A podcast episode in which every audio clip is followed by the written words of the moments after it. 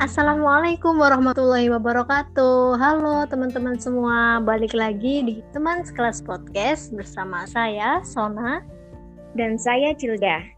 Oke, jadi hari ini adalah podcast perdana kita dengan tema kesehatan.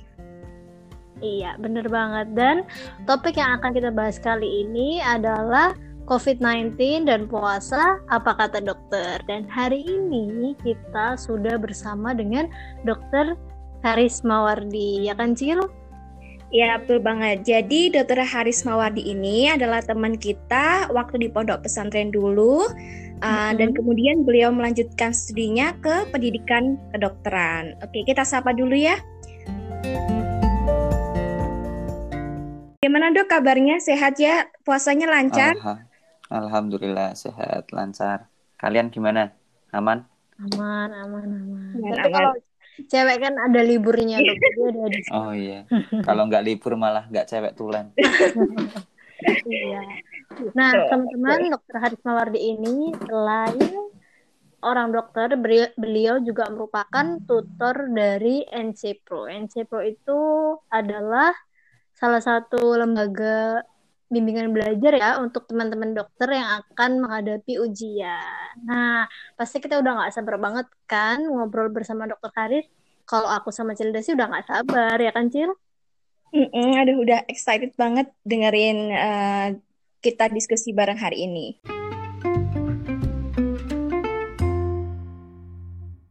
Oke, jadi mungkin kita mulai dengan diskusi terkait puasa dan juga eh, korelasinya dengan kesehatan ya. Iya, Nah, benar banget. Em, Dokter Haris boleh nggak mungkin Mm-mm. diceritain sedikit? Jadi sebenarnya eh, dengan puasa itu apa sih dari segi medis yang kira-kira bisa bermanfaat buat kita semua? Oh ya. Untuk puasa ya. Puasa tuh aslinya bagi tubuh kita tuh baik. Karena Hmm. puasa sendiri itu bisa menjadi detoksifikasi. Eh, bisa menjadi detox. Nah, kok bisa seperti itu? Karena eh, saat kita puasa kan nggak ada intake makanan yang masuk tuh. Mm-mm. Jadi usus kita bisa beristirahat. Selain itu, karena nggak ada intake makanan yang masuk, itu mediator-mediator inflamasinya itu yang dikeluarkan sedikit. Kayak gitu. Jadi Hmm. bisa memperkuat imun kita juga. Hmm. Hmm.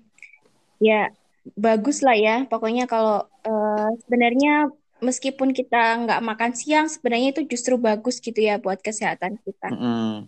Cuman itu bagi orang sehat. Iya. Hmm. Kalau bagi orang sakit itu beda lagi nanti.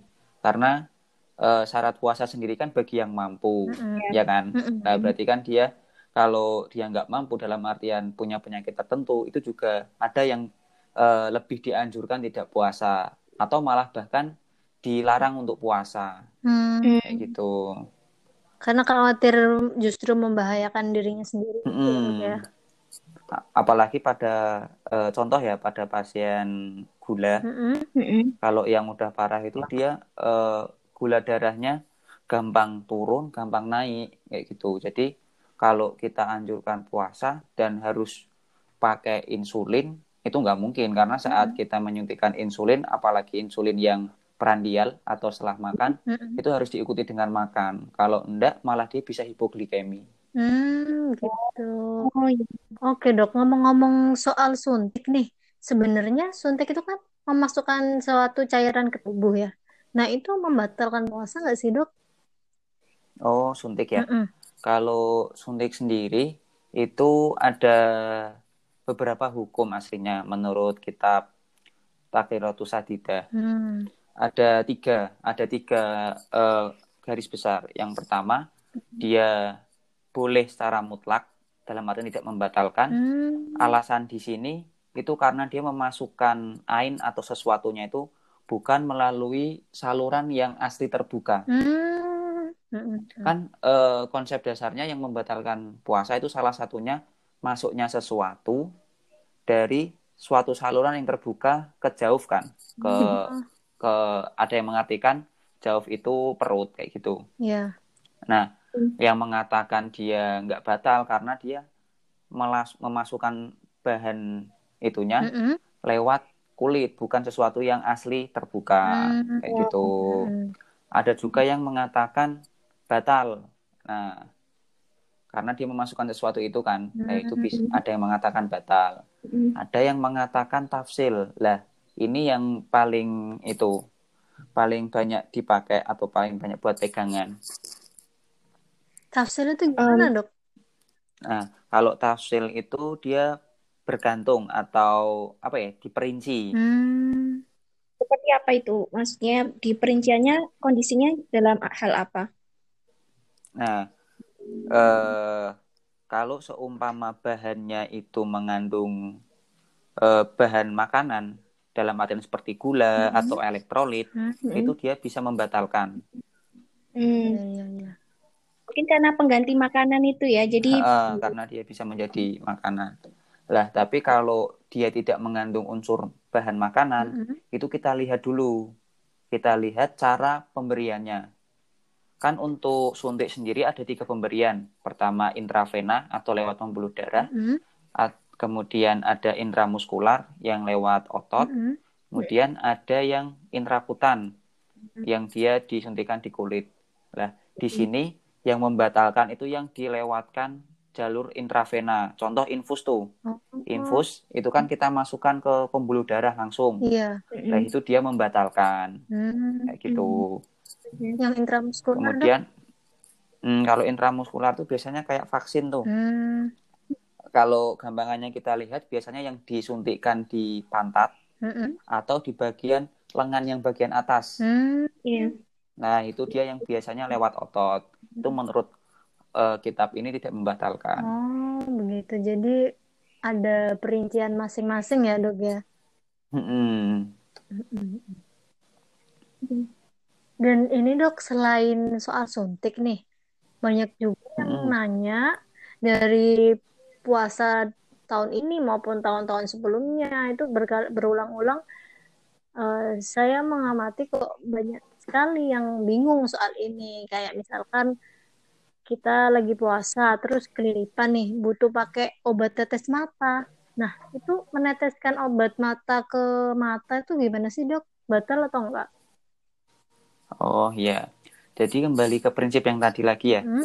yang membatalkan puasa itu Iya. kan usulu ainin atau sampainya sesuatu min munfadin maftuhin dari saluran yang asli terbuka ilal jaufi eh, sampai perut. Nah, di sini kan kita garis bawahi ada munfadin maftuhin atau eh, saluran yang terbuka.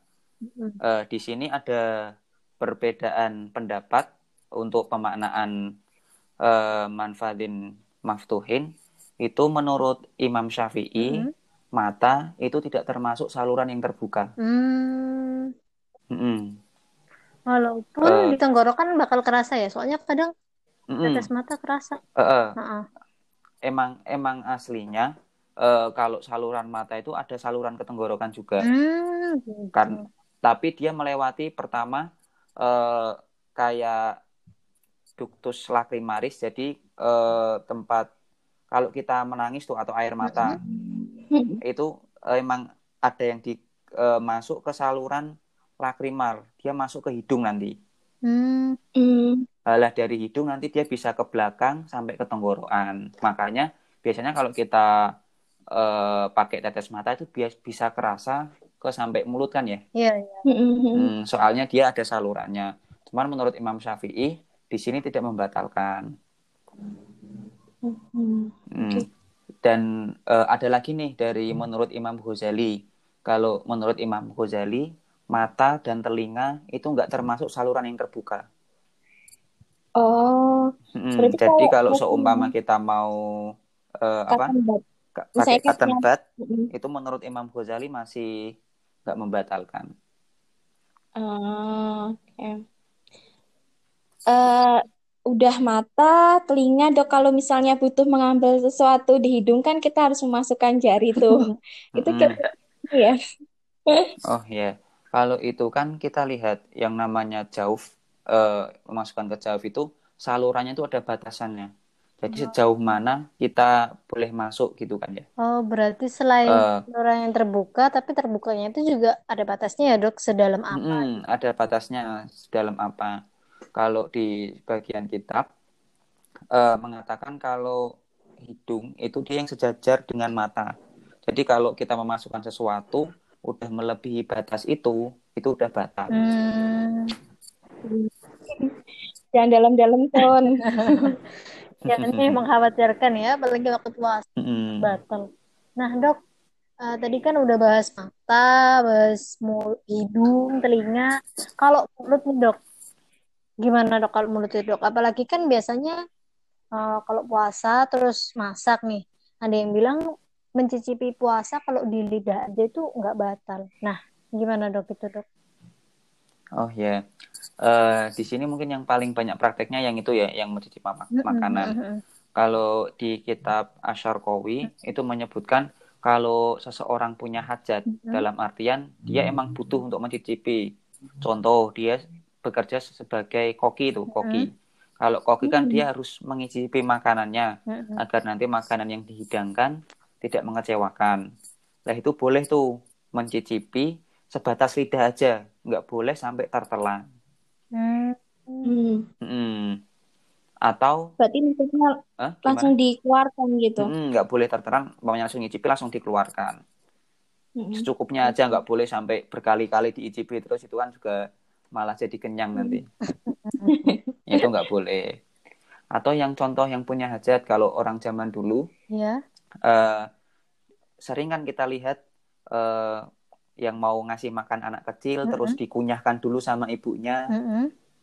Nah, lah itu nggak apa-apa. Hmm, asalkan nggak ditelan ya dok ya. Mm, asalkan nggak ditelan. Kalau menurut kitab Asyarqawi seperti itu. Dan itu nggak makruh kalau dia punya hajat. Oh gitu, ya ya ya. Mm, Berdasarkan hajat masing-masing orang dan kayaknya kalau Mm-mm. sekarang yang mengunyahkan, mengunyahkan itu kan tujuannya buat melembu, melembutkan mm, kan ya dok ya. Nanti buat kasih ke anaknya. Kalau zaman sekarang kan udah ada blender, mixer, food processor gitu-gitu ya dok ya. mm. Jadi kayaknya untuk hajat yang itu eh, kembali ke masing-masing Ya, diri sendiri gimana butuhnya gitu ya. kalau sebagian orang udah punya tools untuk melembutkan ya berarti ya pakai alatnya itu. Mm-mm. Termasuk kalau misalnya Dianjurkan. kadang meskipun boleh mencicipi masakan gitu tetap khawatir kayak ragu jangan-jangan ketelan nah gitu. Kalau ragu Mm-mm. gimana dok? Tapi kalau emang ragu sih sebaiknya ditinggalkan aja. Hmm, Kalau emang dia ragu. Oke oke. Resiko masuk. Mm-mm.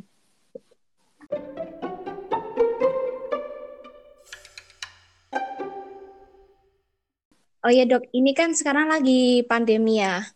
Tentunya kan eh, kita harus tetap menjaga imunitas tubuh meskipun kita dalam keadaan berpuasa atau mungkin eh, suplai makanannya kan jadi berkurang seperti biasanya nih. Mm. Boleh nggak share sedikit tips bagaimana saat menjalani puasa ini biar kita tetap bisa menjaga imunitas kita di tengah pandemi? Oh, Oke, tips-tips ya. Iya. Mungkin Iya. ini tipsnya udah sering sih kita lakukan sehari-hari. Cuman kita Mm-mm. refresh aja. Untuk puasa dan tetap kita imunnya bagus, itu salah satunya kita harus minum yang cukup dan makan yang gizi seimbang. Hmm, Kayak gitu. Lah, minum yang cukup itu minimal 8 gelas sehari. hmm, Cuman yang jadi masalah di sini kan orang mesti pada males tuh kalau minum sekali banyak. Ya kan, 8 gelas apalagi. Iya. Yang dibagi kalau biasanya dari pagi sampai malam, ini cuman dipadatkan di malam hari aja. Mm-mm. Nah, itu mungkin bisa diakali pakai cara-cara tertentu lah. Contoh nih, eh, pas buka satu gelas, kemudian setelah sholat maghrib satu gelas, kemudian di sela-sela malam itu apa sebelum terawih, setelah terawih, kemudian setelah salat tadarusan, itu kita bisa minum 4 gelas. Hmm, Udah tuh kan udah 6 gelas. Sisanya Hmm. dua gelas, satu gelas setelah bangun tidur mau sahur, dan satu gelasnya setelah sahur Hmm. kayak gitu. Jadi dibagi-bagi gitu ya dok biar nggak terasa Mm-mm, biar nggak berat eh, biar nggak gitu. kerasa.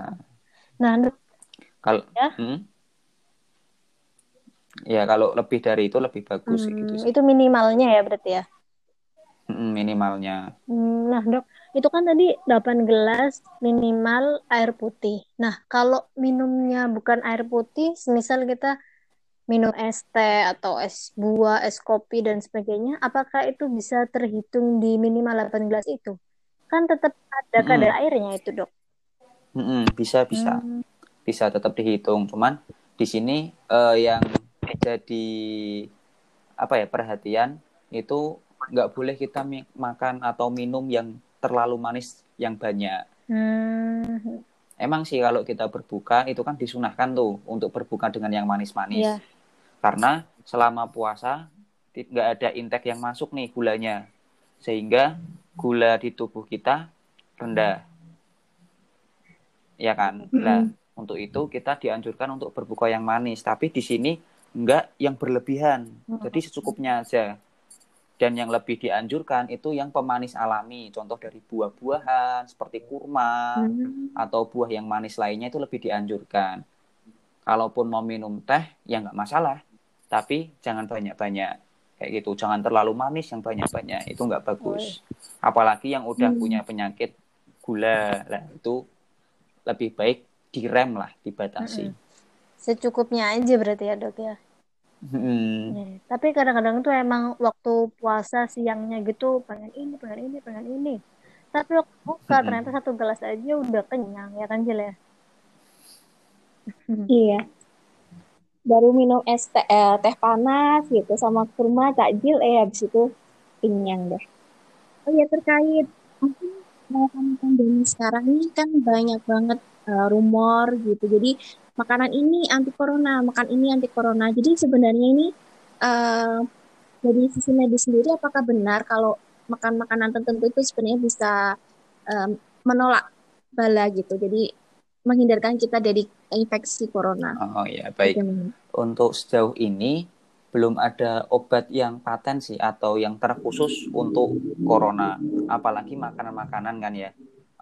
Eh, Mm-mm. cuman di sini itu dianjurkan makan dan eh, makan itu yang mengandung multivitamin karena seperti vitamin C Mm-mm. dan vitamin E. Hmm.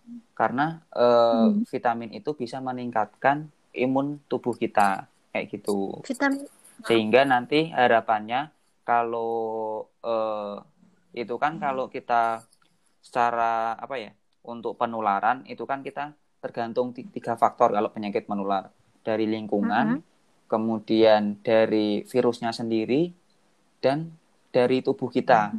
Lah tubuh kita di sini itu bisa juga eh, yang berperan itu sistem imun. Jadi kalau sistem imun kita kuat itu kita bisa tidak tertular atau bisa tertular tapi nanti gejalanya tidak parah Hmm. kayak gitu. Makanya diharapkan untuk selalu menjaga imun tetap baik. recovery-nya cepet gitu ya. Kalaupun nanti pada makanan eh, sekiranya nggak yakin nih mengandung vitamin C, vitamin E atau multivitamin lainnya, itu kita bisa ambil pakai suplemen. Hmm. Iya, iya. Hmm. Berarti selama. Berarti sebenarnya prioritasin dulu vitamin yang dari alami Mm-mm. dari buah buah-buahan Buah, nanti kalau sayur. kurang baru suplemen tambahan gitu ya. Dan vitamin D itu juga bisa meningkatkan imun kita. Namanya nih berjemur nih, kita bisa berjemur dapetin vitamin D. Cuman yang beredar tuh pada bertanya apakah berjemur itu bisa membunuh virus Oh, kan iya, gitu. iya, iya. Kalau virus itu udah masuk, itu nggak bisa dibunuh dengan sinar matahari. Mm-mm. Cuman harapannya kalau kita berjemur, itu imun kita lebih bagus kayak gitu. Ngomong-ngomong soal berjemur nih dok, sebenarnya jam berapa Mm. sih dok yang disarankan itu? Kalau jam eh, untuk di sini kan eh, yang ngasih tergantung daerah karena setiap daerah punya UV index Oh, masing-masing. iya, Cuman kalau di Indonesia itu yang dikeluarkan dari perhimpunan eh, spesialis Mm-mm. kulit itu kurang dari jam 10. Hmm. Jadi jam 8 sampai jam 10 cukup 10 sampai 15 menit aja. Oh, gitu. Dan Hmm. itu based on orang masing-masing ya. Jadi ketahanan kulit orang kan beda-beda. Ada yang sebentar dia nggak apa-apa, Hmm. ada yang sebentar dia udah kayak kebakar gitu kan ya. Hmm. Makanya untuk yang siang-siang itu kita kurang di kita eh, kurang menganjurkan. Dan kalau mau berjemur pun eh, pakai sunscreen pelindung eh, dari sinar UV. Oh gitu. Jadi untuk jamnya balik lagi ke daerah masing-masing dan eh, kekuatan diri sendiri ya dok ya. Mm-mm. Nggak usah lama-lama sih, cukup 10 sampai 15 menit gitu. Oke oke. Nah kalau tadi vitamin E itu contohnya di dalam makanan apa dok? eh di daun kelor tuh Oh banyak. sayur kelor itu ya berarti ya. Hmm. Mm-mm. Oke siap. Tadi ada minum yang Atau nanti bisa di googling kan Oh banyak iya. tuh kandungan vitamin C, vitamin E di apa aja kan nanti keluar banyak Hmm, tuh. hmm, hmm, hmm. Dan bisa milih selera masing-masing. Iya. Lalu dok setelah minum terus makan yang bergizi, selain itu apa lagi dok tipsnya? Oh ya, Eh, selain itu yang nggak kalah penting juga tuh tidur yang cukup. Mm, tidur yang cukup ya sekitar itu, Dok? 8 jam lah, 6-8 jam itu. Oke. Mm. Dan Ha-ha. Itu eh, soalnya kalau kita tidurnya kurang, itu bisa memicu hormon stres. Nah, nanti kalau eh, hormon stres ini banyak diproduksi, itu kurang baik juga buat tubuh kita. Hmm. Mm. Dok, kalau tidurnya dibalik gitu sebenarnya boleh nggak ya? Soalnya misalkan nih lagi puasa, nah biasanya itu siang-siangnya lemes, akhirnya tidurnya pagi sampai siang, malamnya dibuat dibuat begadang. Nah, t- tapi tidurnya cukup 8 jam, 6 sampai 8 jam, cuman dibalik gitu, malamnya begadang, tidurnya waktu pagi atau sampai siang, atau malamnya kerja lembur gitu misalnya. Mm-mm. Oh iya, Eh, aslinya di tubuh kita kan ada sistem sirkadian atau eh, kayak irama gitu. Umpamanya malam buat istirahat, pagi sampai siang gitu buat kerja. Itu sistem asli tubuh kita, Mm-mm. ya kan?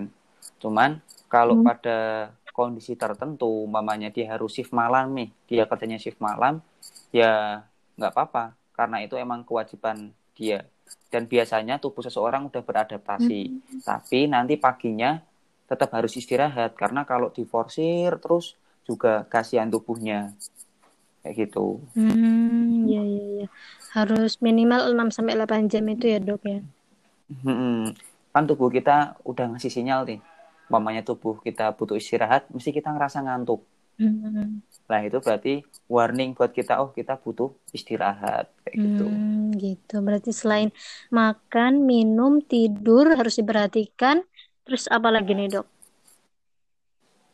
Oh ya, selain itu ya, eh, walaupun Mm-mm. puasa, tetap dianjurkan untuk olahraga. Nah, olahraga di sini yang ringan-ringan aja, nggak usah yang berat-berat, kayak lari maraton berapa puluh kilometer Iya. lah, itu nggak usah.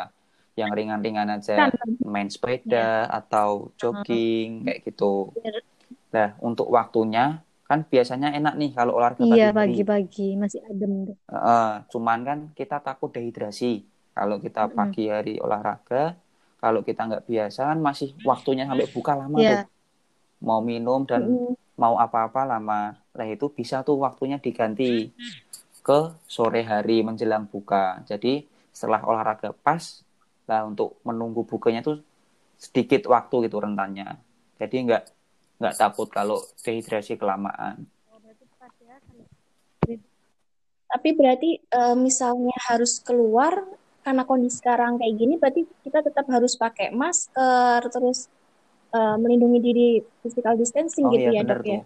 Eh, kalau emang kita terpaksa mau keluar ya tetap diperhatikan kebersihan tubuh, kemudian pakai masker dan physical distancingnya harus tetap dipakai. Habis keluar Kalau- masuk kita cuci tangan dulu, kemudian baju-baju yang kita pakai kita taruh ke tempat cuci, kita mandi, terus baru kumpul keluarga. Maskernya juga Nah, terkait- dicuci lagi. terkait masker itu kan misalnya uh, pakainya masker kain nih. Jadi sebenarnya standar penggunaan masker itu bagaimana dan uh, seperti apa yang sebaiknya kita pakai? Untuk sejauh ini nggak ada ketentuan sih harus pakai kain apa, seperti apa. Bahkan uh, di situs resmi pun boleh menggunakan kayak kain kaos gitu nggak masalah. Cuman di sini yang dianjurkan itu tiga lapis. Ya kan? Bisa sih dua lapis uh, dari uh, maskernya, kemudian ditambahin satu lapis dari tisu itu nggak masalah. Hmm, oh, yang penting gitu. nyaman dipakai karena kalau kain apa yang nggak nyaman dipakai kan nggak enak juga kan. Jadi pengap hmm. gitu ya. Ketebelan. Tapi mungkin kalaupun uh, kita males gitu olahraga di dalam rumah juga nggak apa-apa hmm, kan ya. Kan banyak tuh sekarang mamanya lihat video senam tuh yeah. kan iya. di YouTube udah banyak Nah, itu 30 menit atau berapa menit menjelang buka bisa dilakukan di rumah. Atau yang punya sepeda statis bisa pakai sepedaan di rumah. Hmm. Jadi meskipun puasa harus tetap olahraga ya, Dok ya. Hmm, tetap olahraga. Oke. Okay. Selanjutnya apa nih, Dok? Tips yang keempat ya, Pak? Oh ya, selanjutnya uh, jangan merokok. Itu penting banget. Wah baik kita puasa atau enggak puasa jangan merokok karena apa karena merokok itu juga bisa menyebabkan menurunnya imun kita di samping hmm. dia punya efek samping yang lainnya loh salah satunya dia bisa yeah. menurunkan imun kita hmm, kayak gitu itu makanya nggak dianjurkan untuk merokok padahal di tengah adanya pandemi kayak gini kita dituntut buat selalu menjaga imun ya Mm-mm. Makanya itu. Hmm. Ini berarti tapi meskipun nanti uh, udah nggak ada pandemi lagi kan tetap lebih baik kita tidak merokok hmm, gitu ya dok. Karena kan kalau merokok merugikan kita sendiri dan orang lain kan. Padahal hmm. untuk merugikan orang lain kan nggak dianjurkan agama juga atau bahkan dilarang untuk merugikan orang lain. Iya. iya. Setuju banget. Setuju setuju. setuju. Okay. Satu lagi deh dok tips lagi buat teman-teman semua di sini biar bisa tetap menjaga kesehatan di saat puasa maupun di tengah pandemi okay. ini? Untuk orang yang biasa konsumsi obat-obatan mm-hmm. itu uh, bisa tetap di, diminum obatnya atau jika waktunya minum obat itu bertabrakan dengan puasa dalam artian harus tiga kali atau berapa kali empat kali mm-hmm. itu kan sehari nah itu bisa dikonsultasikan ke dokter masing-masing atau uh, orang yang memiliki penyakit tertentu seperti kayak gula atau apa konsultasikan dulu ke dokternya hmm. saya boleh puasa atau enggak e, menimbang dengan kondisi fisik saya yang seperti ini hmm. kan kayak gitu hmm. selain itu kita juga harus aware dengan kebersihan pribadi kita seperti kalau kita keluar rumah masuk rumah langsung cuci tangan dengan sabun 20 sampai 30 detik ya kan. Kemudian jangan menyentuh-menyentuh hmm. wajah karena itu bisa juga uh, untuk penularan dari Covid ini. Hmm, kemudian untuk permukaan ya permukaan benda yang sering disentuh itu sering-sering dibersihkan. Contoh seperti gagang pintu kayak gitu kan iya. kan sering disentuh tuh. Nah itu disemprot pakai disinfektan. HP ini juga ya dok ya? Hmm, kayak gitu aja sih.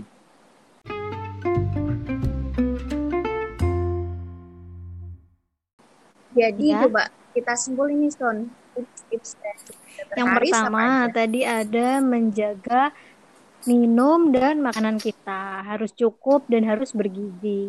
Yang kedua adalah tidur yang cukup minimal 6 sampai 8 jam satu hari. Yang ketiga apa nih, Cil? Yang ketiga uh, tetap berolahraga menjaga kebersihan dan juga physical distancing jika memang harus olahraga juga. Yang keempat, tidak merokok. Dan terakhir, konsultasikan dengan dokter terkait penggunaan obat jika memang ada uh, obat iya, yang harus banget. Konsumsi. Nah, teman-teman nggak kerasa banget ya, kita udah 30 menitan lebih nih ngobrol bareng bersama dokter Karisma Wardi.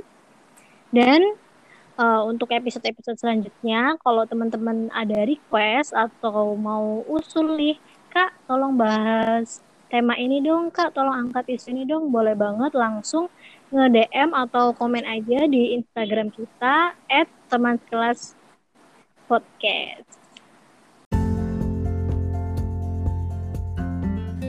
Sebelumnya kami ucapkan terima kasih banget uh, buat Dokter Haris ya hari ya, ini. sharing-sharingnya uh, ya. Terima kasih juga buat teman-teman pendengar Mas Kelas Podcast. Uh, sudah menemani kita hari ini dan selamat berpuasa. Semoga amal ibadah kita di bulan Sampai Ramadan jumpa di episode selanjutnya. Akhirul kalam. Wallahu muwaffiq ila aqwamit Wassalamualaikum warahmatullahi wabarakatuh.